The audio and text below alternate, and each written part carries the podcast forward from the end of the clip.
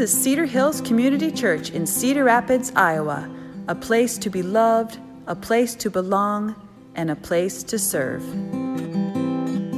Uh, hi, I'm Steve. I'm the Director of Youth and Adult Ministries here at Cedar Hills, and thank you for choosing to worship with us today, and thank you for choosing to worship with us online. I'm going to start today with an analogy, and yes, this is a can of Chef Boyardee. Uh, yep, that's, that's always a good place to start a spiritual conversation, I say. Uh, but I want to start with, well, first I got to open my can for a minute, okay? So let me, uh, let, let me get started here.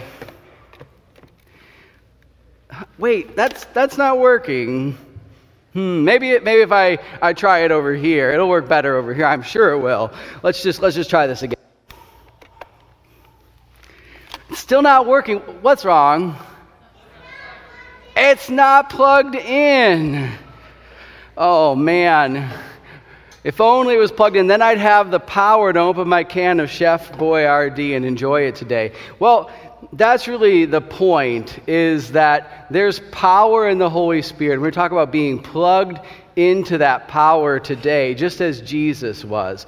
We're doing a whole series on walking like Jesus, and today we're going to talk about Jesus and the Holy Spirit. Because if you're like me last week, you understood what Kent was saying. He said, okay, on this hand, God is fully man, and on this hand, God is Jesus is fully God. Jesus is fully man, and Jesus is fully God. I can understand the theology there, right? I can read the text and it makes sense to me. But then I start reading the stories of Jesus, and I say, if Jesus is fully man, how did he heal all those people?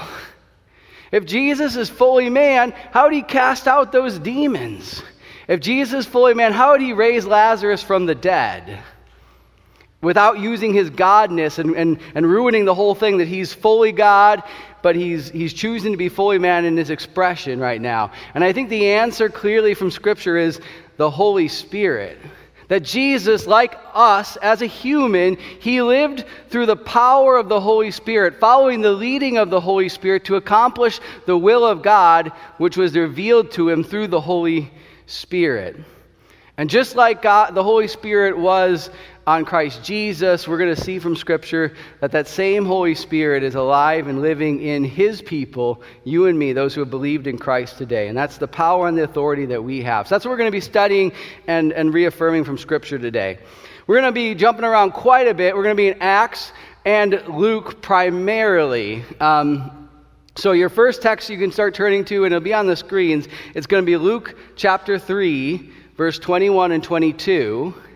And then we're going to be going into Luke chapter 4, 1 and 2, and then Luke 4, 14 through 21. So we'll just start in Luke chapter 3. As you get ready to read, I always want to have a, a goal. As you're reading this, I want you to be thinking about how is the Holy Spirit described in Luke chapter 3 and 4, especially in relation to Jesus.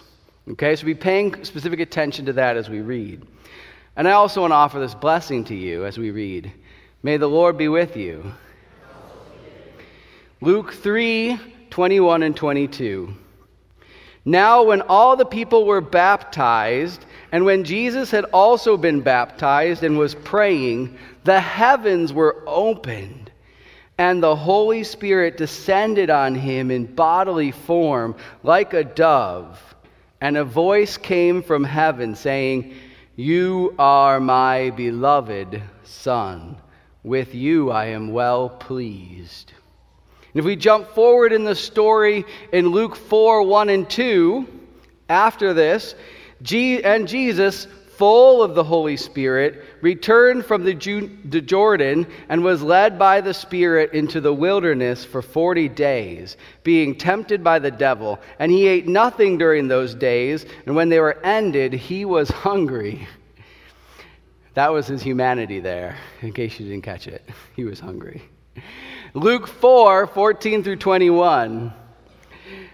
And Jesus returned in the power of the Spirit to Galilee, and a report about him went out throughout the surrounding country. And he taught in their synagogues, being glorified by all. And he came to Nazareth, where he had been brought up. And as was his custom, he went to the synagogue on the Sabbath day, and he stood up to read. Verse 17. And the scroll of the prophet of Isaiah was given to him, and he unrolled the scroll, and he found a place where it is written. Verse 18. The Spirit of the Lord is upon me, because he has anointed me to proclaim good news to the poor.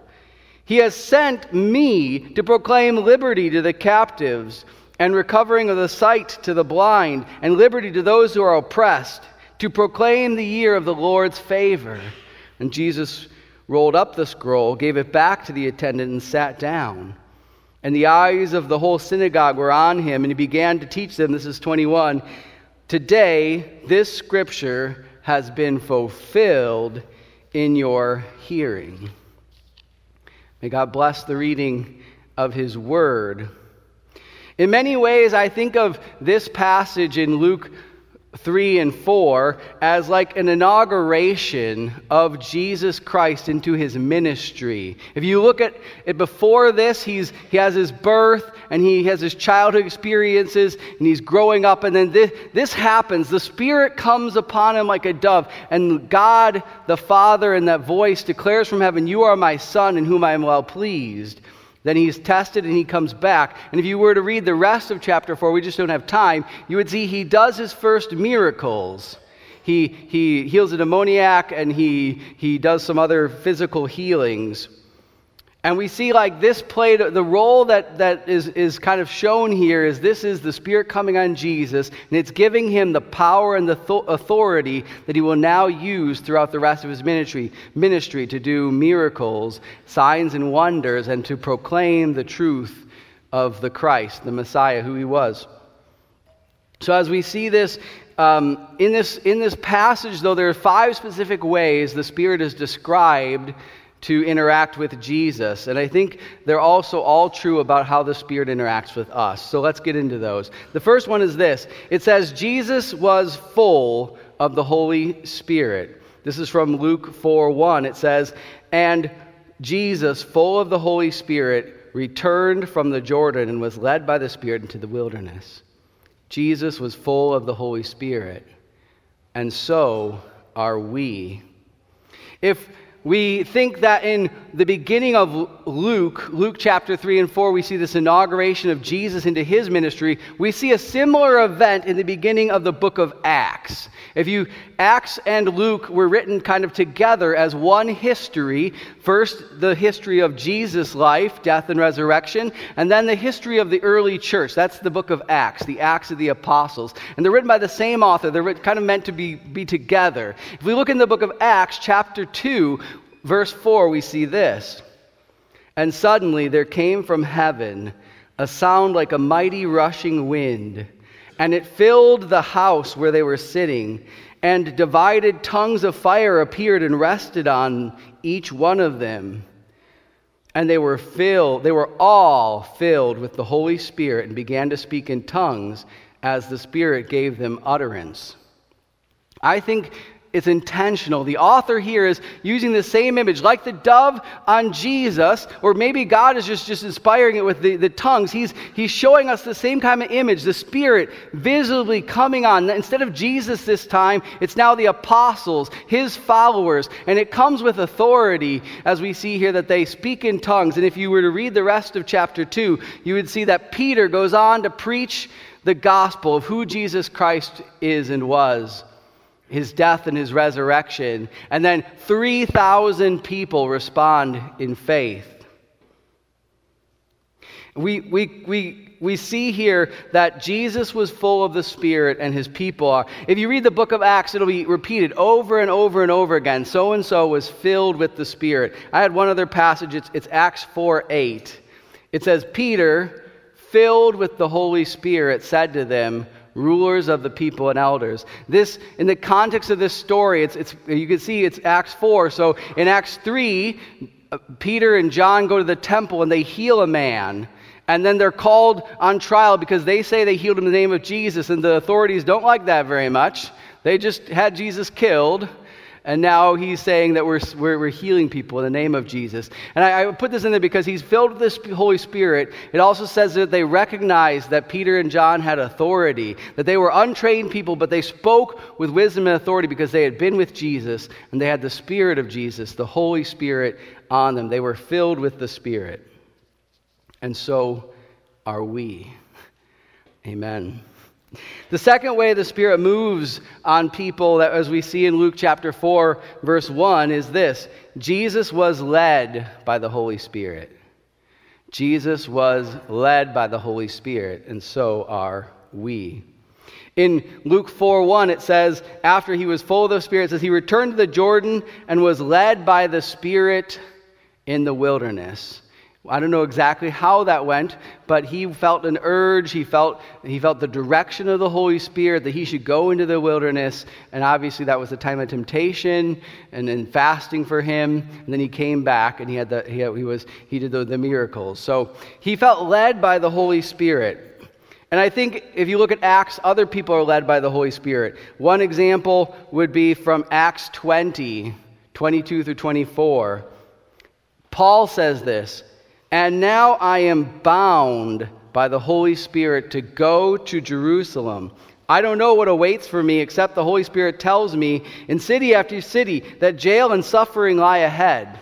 He was told, other prophets would come to him and say, You know, we're bound like this. This is how you're going to be bound when you get to Jerusalem. But even though he knew that he would be bound, he would be a prisoner for Christ, he knew that the Spirit was compelling him he was bound by the Spirit to go to Jerusalem. That's how firm his directing was. He was led so firmly he felt he was bound to go.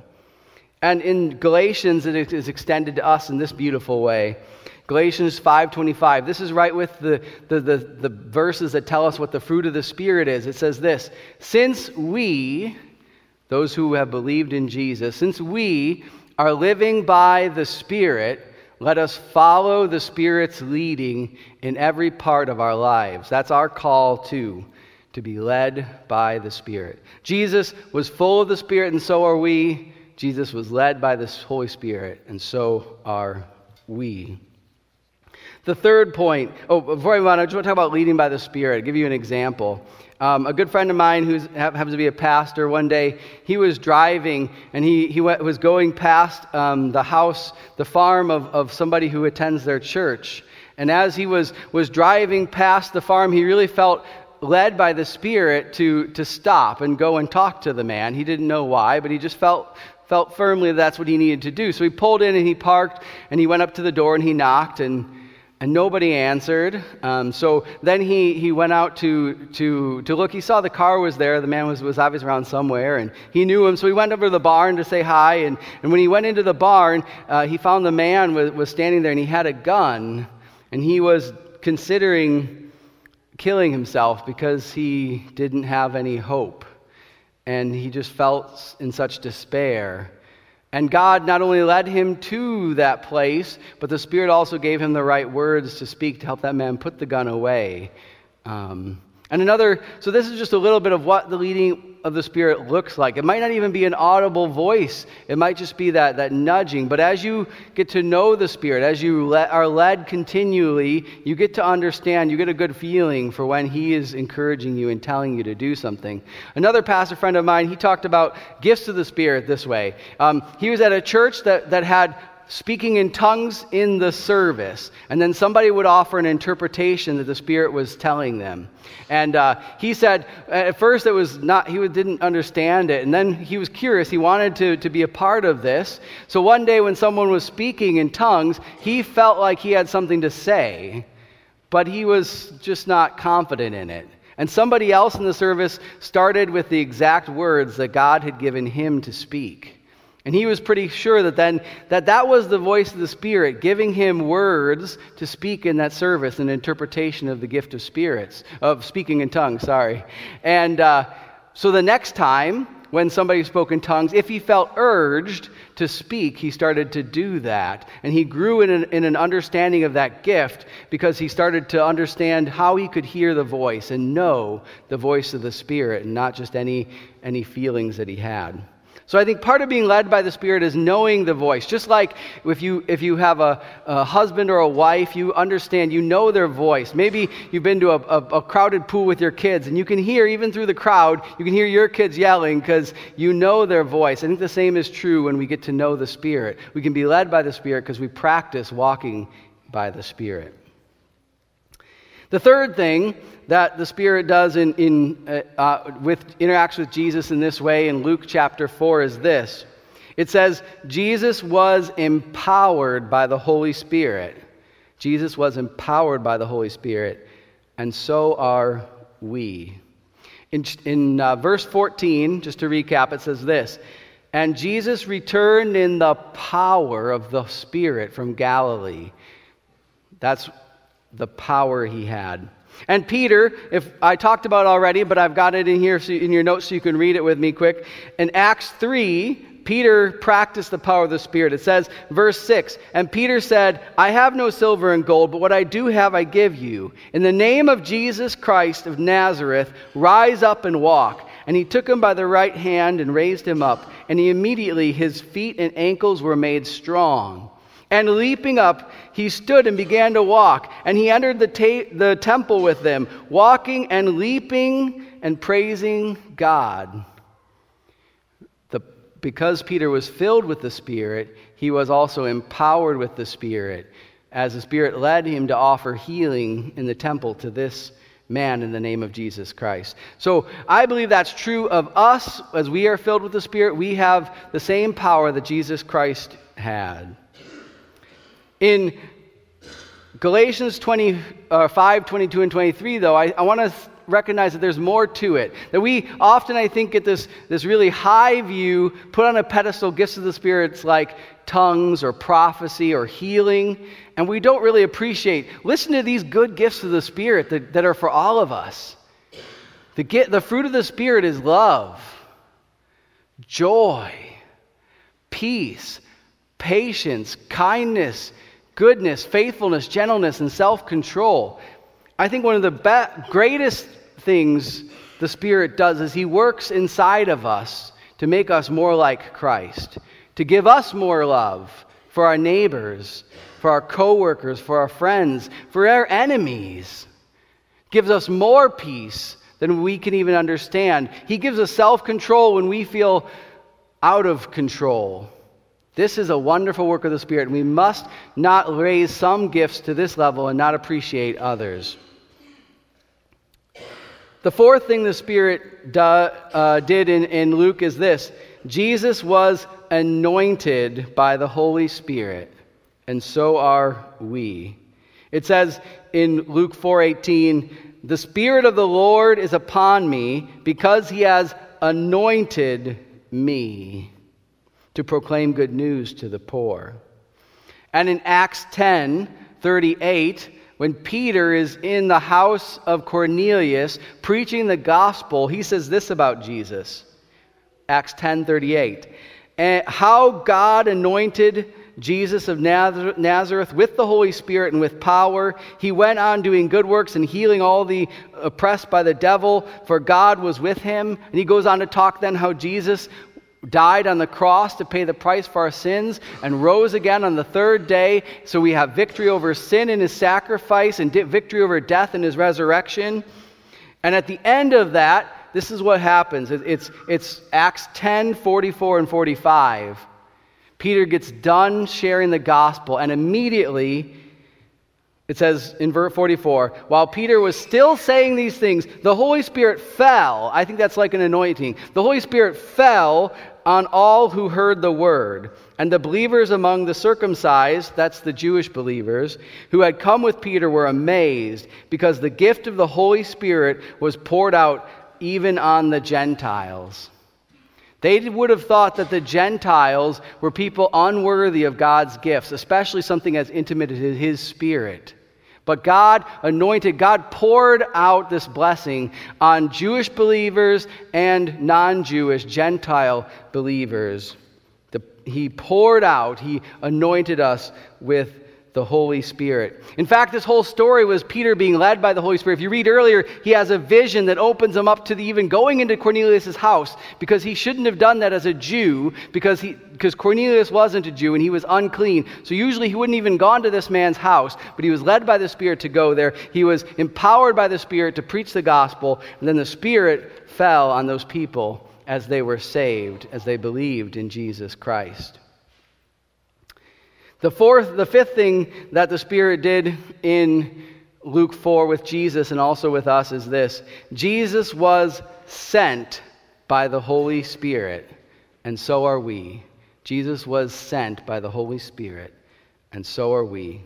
In verse 18, after talking about him being anointing, it's him being anointed, it says this He has sent me. God has sent Jesus. He has sent me to proclaim liberty to the captives the recovering of sight to the blind, and set at liberty those who are oppressed, and proclaim the year of the Lord's favor. The Spirit of God wasn't on Jesus for no purpose, but for a specific purpose that Jesus would fulfill his messianic calling, that he would proclaim all these things, not just physically proclaim liberty and freedom, but over spiritual oppression, over the oppression in our lives of the sin that we couldn't pay for. And Jesus was sent by the Spirit, and so are we. If you go to Acts, remember Acts and Luke are, are, together, so these things, these things are united. It's one story. When Jesus is going up into heaven, after he's been with his people, after he rose again, he's about to ascend to heaven, he gives them a ascending. Um, and this is, this is from Acts 1 8. But you will receive power when the Holy Spirit has come upon you, and you will be my witnesses in Jerusalem, in Judea, and Samaria, and to the ends of the earth. In Matthew, it says, Go and make disciples of all nations, baptizing them in the name of the Father, the Son, and the Holy Spirit. But the Great Commission in Luke isn't there. And in Acts, this is what we see it's a commissioning in the Holy Spirit. It's saying, You are sent in the power of the Holy Spirit for the purpose of bringing Jesus Christ to your schools, your workplaces, your neighborhoods, your families, and the ends of the earth. The Spirit isn't for just our own edification or our own enjoyment. The Spirit didn't come for our entertainment. The Spirit didn't come for simply for our pleasure or for our vanity. But we are filled, empowered, led, anointed, and sent by the Holy Spirit so that we can be witnesses for Jesus Christ. That is what the goal of having the Holy Spirit is all about. So any power we have is to that end. So now we're going to talk practically for just a few minutes. And, and this is probably where, if any, you're going to disagree with anything, this is probably it because the Holy Spirit is a big thing and there's lots of controversy around it. But I'm going to say some things here. First, I want to say the Holy Spirit is a person, not a mystic force. One of the things we must understand is that the Holy Spirit is a person. Even maybe we shouldn't say the Holy Spirit, we should just say Holy Spirit. Holy Spirit is a person, not a mystic force. So what that means to me is that the power of the Spirit isn't something I wield in my own power, but it's something I work out synergistically with God. I work it out in relationship, me and the Holy Spirit, me following the lead of the Holy Spirit to accomplish what He wants in my life gives me power to do things, not to my own end. If I'm praying, Lord, please give me that Ferrari I've always wanted, well, that might be something that my heart wants that's probably something that the Spirit's not going to work toward because it's a selfish desire. This is why I'm saying it's synergistic. It's not like we have authority over the Holy Spirit to use how we wish for our own glory. He works for the glory of God the Father in us and through us.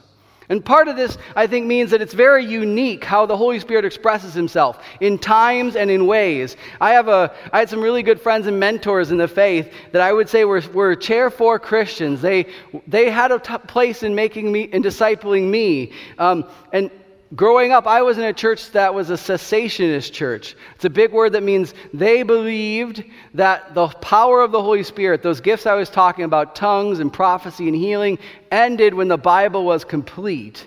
because we had the complete Word of God. We didn't need those things anymore. And I would say I probably don't agree with that anymore, but there's a couple of men in my life who have really mentored me who I believe have the Spirit of God. I have seen the fruit of the Spirit at work in their lives, and they would just disagree a little bit about the expression of the works of the Spirit.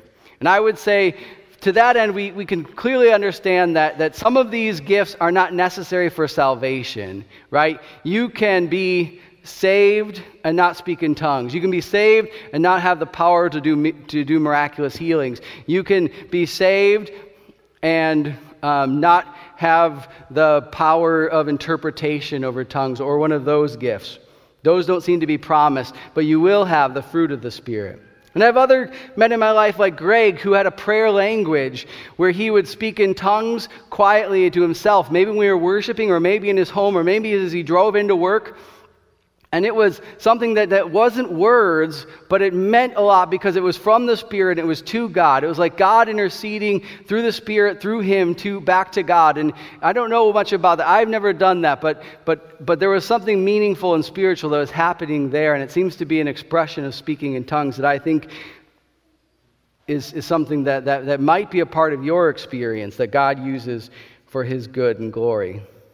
Now, because of this, I want, there's one, an, another thing. Uh, from my experience, I had a friend named Lance in college, and, and he went to a, to a, a, spirit conference, and, and they got everybody who didn't speak in tongues in the middle, and they laid hands on them and they prayed over them that they would speak in tongues. And they said, if you don't speak in tongues, then you don't have the Holy Spirit in you, or, or you haven't been anointed with the Holy Spirit the language gets a little questionable there, and it gets to be a little semantical with, with how you talk about those things. But he came home from that, not speaking in tongues, feeling very guilty, feeling very shameful. And I don't think that was probably the purpose of the people who did this. But I think that's something we must guard against with the Holy Spirit. If we're comparing our gifts to other people and we are feeling shame, that's probably not from God. Because that God is not a God who works through shame. This is one of my examples, though, that would be against the speaking of, of saying that you need to be um, you need to be baptized in the Holy Spirit, separate from your, your, your, your salvation. And this would be the passage. It's Ephesians 4 4, and 4 through 6. This, there is one body and one spirit, just as you are called to one hope that belongs to your call, one Lord, one faith, one baptism, one God and Father of all, who is in all and through all, and over all and in all and through all. So I would suggest that if you're talking about be having a baptism in the Holy Spirit separate from your, your salvation, that I wouldn't use that language. I would say it's good to lay hands on people. When Paul went on his ministry, they laid hands on him and the people going with him, Barnabas, I think at first, and Silas, and they'd send them out and they'd pray that God's Spirit would be with them. I believe on, on that type of thing, but, but I don't necessarily think that Scripture supports the, this baptism in the Holy Spirit. So when do we receive the Holy Spirit? I would say at salvation, we receive the Holy Spirit may not practice all of our gifts initially, but we have all of the Holy Spirit in us. We are filled with the Holy Spirit. And I don't have time to get into all the scripture with that because that could be a whole sermon. Three, why don't I seem to have the power of the Holy Spirit in me? I would say, since it's synergistic, that w- there's a couple things at play here. One would be, one would be this maybe you don't put yourself in the situation where you need the Holy Spirit very often. I find when I feel the most spirit is when I'm doing something I'm uncomfortable with. When I'm called to come up here and preach and I know I can't do that in my own strength, I feel the spirit working. If you're a Sunday school class teacher, maybe you felt the spirit working when you're teaching a class because you've prepared the word and you know only God's spirit can bring the word to people. Maybe you felt it when you've been evangelizing because you're uncomfortable in that situation, telling something about someone about Jesus because you know it might offend them. I think all these situations, missionaries who go into to places where there's witch doctors, I think they might experience a different level of the Spirit because they are in the, they're in a place where they need that. You and I, we can often isolate ourselves, insulate ourselves from even almost feeling we need the power of God. And the other thing I would say about this would be it's a tricky though, because I believe God has all the authority and power to heal people. But then what happens when my dad gets sick? And my, I pray for him, and my friends pray for him, and my family prays for him, and my dad still passes away. What do we do in situations like that? Here is what I would say I'm not going to question the power and authority of God to heal. That's off the table. So then we go to do we doubt our faith? Is it my problem? I didn't believe enough. My dad didn't believe enough to be saved from his sickness. I would say that as we look at, there are times that might be the case, but as we look at the whole part of the Bible, we see that sometimes God works through suffering and God works through death. Just look at the example of Jesus Christ. He came, became human to suffer and to die. And maybe my father's healing wasn't in this world. Maybe the healing my father had was to be able to leave this broken world with this broken body and be up with his heavenly father, with his brother Jesus Christ, and be out of the trials of this world. And while that's a hard thing, I think sometimes it's not God's will. Even though I might think he should have healed my father in one way, it was maybe his will to heal him in another way. So we always, because the Holy Spirit is a person, not a mystical force that we can use for our own ends, we have to trust that he is good and he knows what is good and works out all things in his timing.